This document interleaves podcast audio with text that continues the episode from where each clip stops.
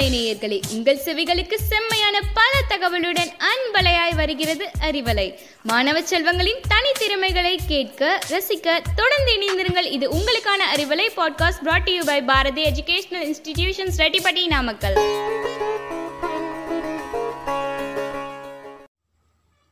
Hello friends welcome to Arivalai podcast இந்த technology based உலகத்தில் பல பேர் பல விஷயங்களை கண்டுபிடிச்சிட்டு வராங்க. இதுலேயுமே பாதி டிஸ்கவரிஸ் அண்ட் இன்வென்ஷன்ஸ் பெண்கள் தான் செய்கிறாங்க இப்போ இருக்க உமன் எல்லாருமே வேற லெவல் வைராகியத்தோடு இருக்காங்கங்க.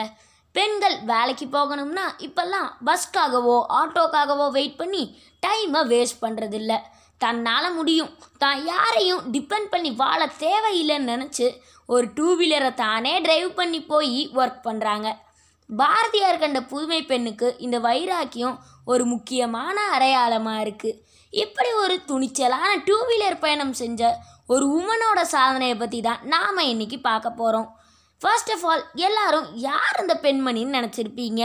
அவங்க தான் ரோஷினி சர்மா.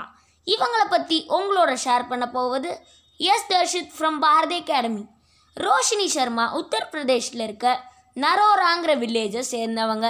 இவங்களுக்கு சின்ன வயசுலேருந்தே ட்ரெக்கிங் அதாவது மலையில் ஏறுறதுக்கு ரொம்பவே பிடிக்கும். இவங்களை ரோஷினியோட அக்கா அட்வென்ச்சரஸ் கிட்டுன்னு தான் சொல்லுவாங்களாம். சரி அப்படி என்ன சாதனையை ரோஷினி செஞ்சுருப்பாங்கங்கிற கொஷின் இப்போ நம்ம எல்லாரோடைய மைண்ட்லேயுமே தோணும். இவங்க நம்ம இந்தியாவோட சதன் டிப்பான கன்னியாகுமரியிலிருந்து நார்த்தன் மோஸ்ட் டிப்பான லடாக் வரைக்கும் சிங்கிளாக பைக்லேயே டென் டேஸில் போயிருக்காங்க. அட் த ஏஜ் ஆஃப் சிக்ஸ்டீனில் தான் ஃபர்ஸ்ட் பைக்லேயே ரைட் பண்ணியிருந்த ரோஷினி இருபத்தி ஆறு வயசில் ரெக்கார்டே பண்ணிட்டாங்கங்க. இந்த மாதிரி ஒரு ஜேர்னியை பற்றி அவங்க ஃப்ரெண்டு சொல்ல ரோஷினிக்கும் இதில் இன்ட்ரெஸ்ட் வந்து இதை செய்ய ஆரம்பிச்சிட்டாங்க. இந்த ஜேர்னிக்கு மொத்தமாக ரோஷினி ஸ்பெண்ட் பண்ண amount one point five lakhs அதாவது ஒரு லட்சத்தி ஐம்பதாயிரம். இந்த பயணத்தை முடிக்க ரோஷினி ஆயிரத்தி இரநூறு கிலோமீட்டர் போக வேண்டியிருந்தது. ஆனால் இந்த கன்னியாகுமரி டு காஷ்மீர் ட்ரிப்புக்கு முன்னாடியே இவங்க எயிட் ஃபிஃப்டி கிலோமீட்டர் டிஸ்டன்ஸ் உள்ள பயணத்தை முடிச்சிருக்காங்க. இவங்களோட இந்த ஜேர்னியை வெறும் பயணம்னு சொல்கிறத விட ஒரு சாகச பயணம்னே சொல்லலாம்.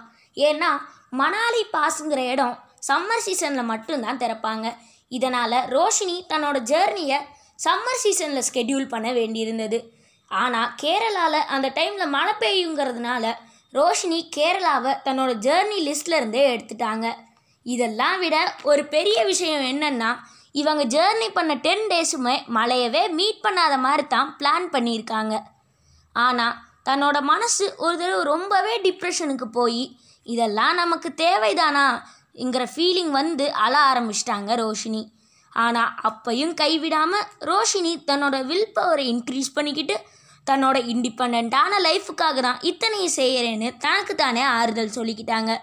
ரோஷினி ஜேர்னியை முடித்ததுக்கப்புறம் இன்னும் நிறைய உமன் பைக்கர்ஸ் தாய்லாண்ட்லேயும் ஒரு ட்ரிப்புக்கு கூப்பிட்ருக்காங்க ரோஷினி சர்மா மாதிரி நாமளும் வில் பவரோட செயல்பட்டு சாதனை பண்ணுவோம்னு சொல்லி விடைபெறுகிறேன். பாரதி அகாடமியிலிருந்து எஸ் தர்ஷித்.